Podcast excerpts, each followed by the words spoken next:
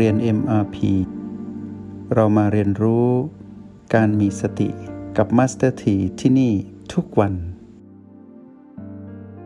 เพราะด้วยความที่พวกเรานั้นเป็นนักเรียน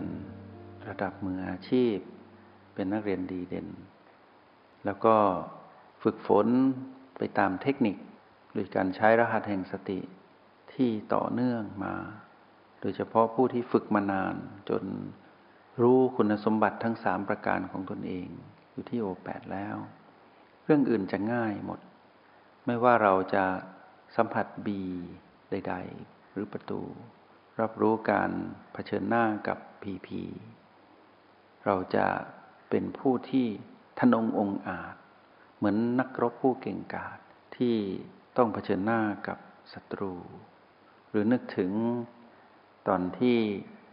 พระมหากษัตริย์ในยุคโบราณทำยุทธหัตถีกัน มีการนั่งอยู่บนคอช้างเผชิญหน้ากัน ระหว่างกษัตริย์สองแผ่นดิน ที่ต้องมีฝ่ายหนึ่ง แพ้และฝ่ายหนึ่งชนะ ถ้าเราเป็นผู้ดูที่มีคุณสมบัติครบถ้วน เราก็จะมีความมั่นใจที่จะชนะมาร พระมหากษัตริย์ผู้อยู่อยู่บนคอช้างผู้ที่มีความเชื่อมั่นในตนเอง และมีการเตรียมตัวมาดี เห็นจุดอ่อนของศัตรู ผู้ทำยุทธาถีด้วย เมื่อรู้อย่างนั้นอีกฝ่ายหนึ่งก็จะเกิดการเกรงบารมี ก็จะแพ้ตั้งแต่ยังไม่ได้ทำยุทธาถีคือแพ้พลังบารมี เช่นเดียวกัน ถ้าเรามีพลังบารมีของการเป็นผู้ดู มารจะทำอะไรเราไม่ได้ ไม่ว่าเราจะเคลื่อนไหวหรือนิ่งไปกับกายที่เคลื่อนไหวหรือนิ่ง เราก็จะเป็นผู้นิ่งในการเป็นผู้ดู ทุกๆกกิจกรรม ทั้งในห้องเรียนและนอกห้องเรียน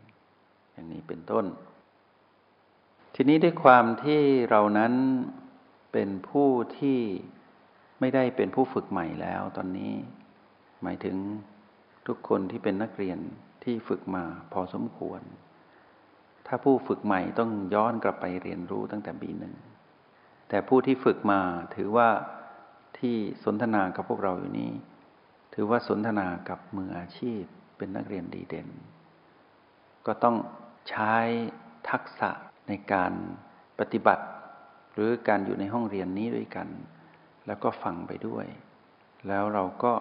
ประมวลผลตามตามกันไป เพราะว่า ถ้าเราปฏิบัติอย่างเดียวแล้วไม่มีตัวชี้วัด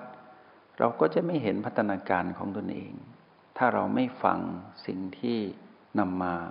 เติมเต็มให้พวกเรา พวกเราก็จะไม่เห็นความก้าวหน้า ถ้าเรารู้ปฏิบัติประเมินผลการปฏิบัติ แล้วก็เปรียบเทียบกับหลักการหรือทฤษฎี เราก็จะมีความมั่นใจในตัวเองว่า เรากำลังเดินตามพุทธองค์ แบบไม่มีวันหลงทางอย่างแน่นอน เพราะฉะนั้นสิ่งที่เราทำอยู่นี้ต้องมีทั้งผู้ชี้แนะ พูดมาเติมเต็ม ก็คือที่กำลังพูดอยู่นี้ และเราซึ่งเป็นผู้ฟังอยู่ แต่ไม่ได้ฟังแบบจำหรือนึกคิดปรุงแต่ง แต่เป็นการฟังแบบลงมือทำไปด้วย ก็จะทำให้เราได้ประเมินผลได้ทันทีว่า บัดนี้นั้นเรามีความก้าวหน้า ในการเป็นผู้มีสติเพียงใด เรานั้นเป็นผู้รู้ดี ทีนี้สิ่งที่จะนำมาบอกกับพวกเรา วันนี้ก็ไปเชื่อมกับความรู้ก่อนหน้านู้น ว่าด้วยเรื่องของโลกภายใน กับโลกภายนอก โลกภายในของกาย กับโลกภายนอกกาย โลกภายในของกายจะมีเครื่องรับ โลกภายนอกก็คือ ตาหู จมูก ลิ้นกายและใจหกประการ ตาหู จมูก ลิ้นกายใจนี้เป็นเครื่องรับของกาย เป็นโลกภายในของกาย ที่จะต้องทำหน้าที่รับโลกภายนอกกาย โลกภายนอกกายต้องจับคู่กันก็คือ รูปจับคู่กับตา รูปเสียง กลิ่นรสสิ่งสัมผัส และสิ่งที่รู้สึกได้ด้วยใจ หรือเรียกว่าธรรมรม คือสิ่งที่รับรู้ได้ด้วยใจ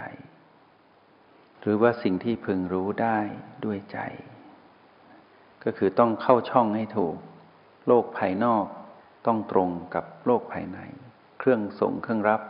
เครื่องสัมผัสกันต้องตรงกัน ตากับรูป หูกับเสียง จมูกกับกลิ่น ลิ้นกับรส ผิวกายกับสิ่งที่มาสัมผัสกาย แล้วก็ใจกับสิ่งที่พึงรู้ได้ด้วยใจ ก็คือ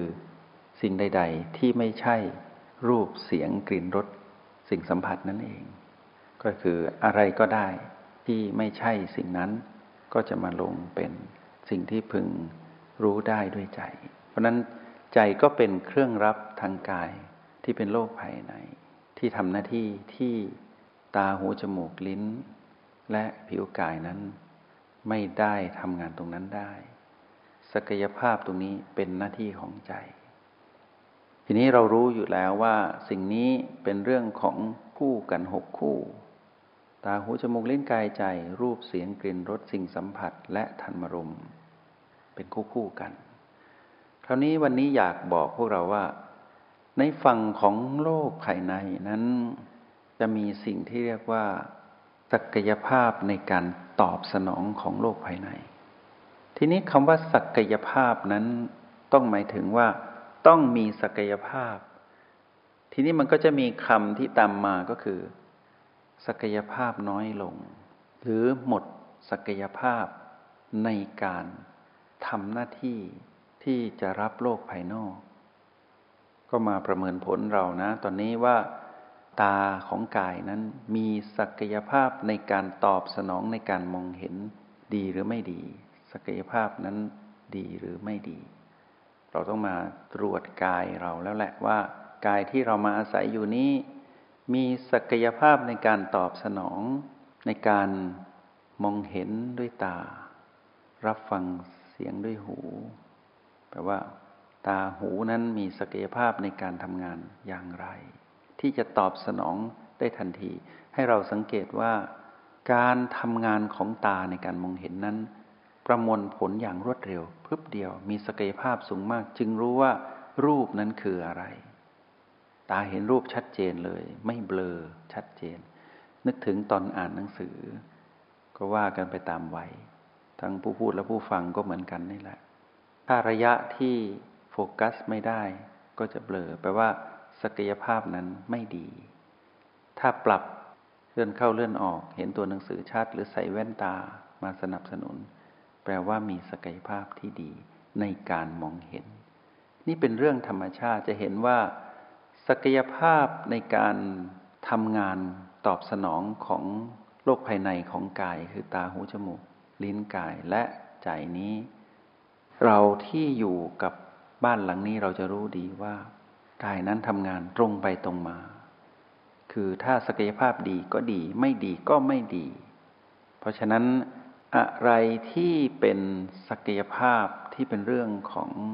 โลกภายใน ให้รู้ว่าตรงนั้นไม่ได้เป็นการปรุงแต่งเลย เป็นเรื่องที่เป็นธรรมชาติของกาย ที่เป็นผู้ทำหน้าที่ของโลกภายใน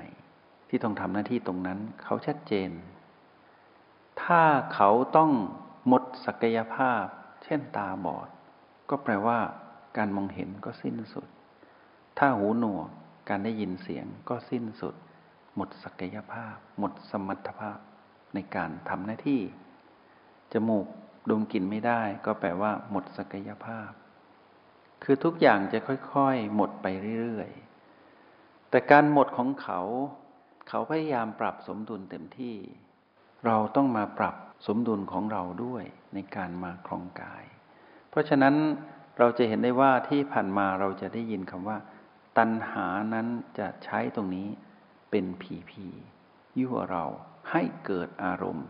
ด้วยการทำให้เราถือมั่นในการเป็นเจ้าของโลกภายใน เราจะเห็นว่าถ้าเราเริ่มมองเห็นไม่ค่อยดี ก็คือหมายความว่า ถ้าตานั้นเริ่ม เสื่อมศักยภาพ เราจะมีอารมณ์หรือไม่มีอารมณ์ ถ้าเรามีอารมณ์หงุดหงิด หรือไม่สบายใจเกิดขึ้น หรือมีความกังวล ว่าตานี้มีปัญหาแล้ว เราเริ่มมีปัญหา ถ้ากรณีนี้แปลว่า มารนนั้นได้ใช้ตาที่เสื่อมศักยภาพนั้น ได้บั่นทอนจิตวิญญาณเรา ให้เป็นผู้มีอารมณ์ของมารตรงนี้ คือว่ามานนั้นประสบกับความสำเร็จในการใช้ตาที่เสื่อมศักยภาพนั้น มาเป็นเครื่องล่อเราลวงเรา ให้เกิดอารมณ์ ก็ย้อนกลับไปที่คุณสมบัติสามข้อของเรานั้นมีหรือไม่มี ถ้าคุณสมบัติสามข้อของเรามีคือเป็นผู้มีความเพียร ที่จะกลับมาเป็นผู้ดู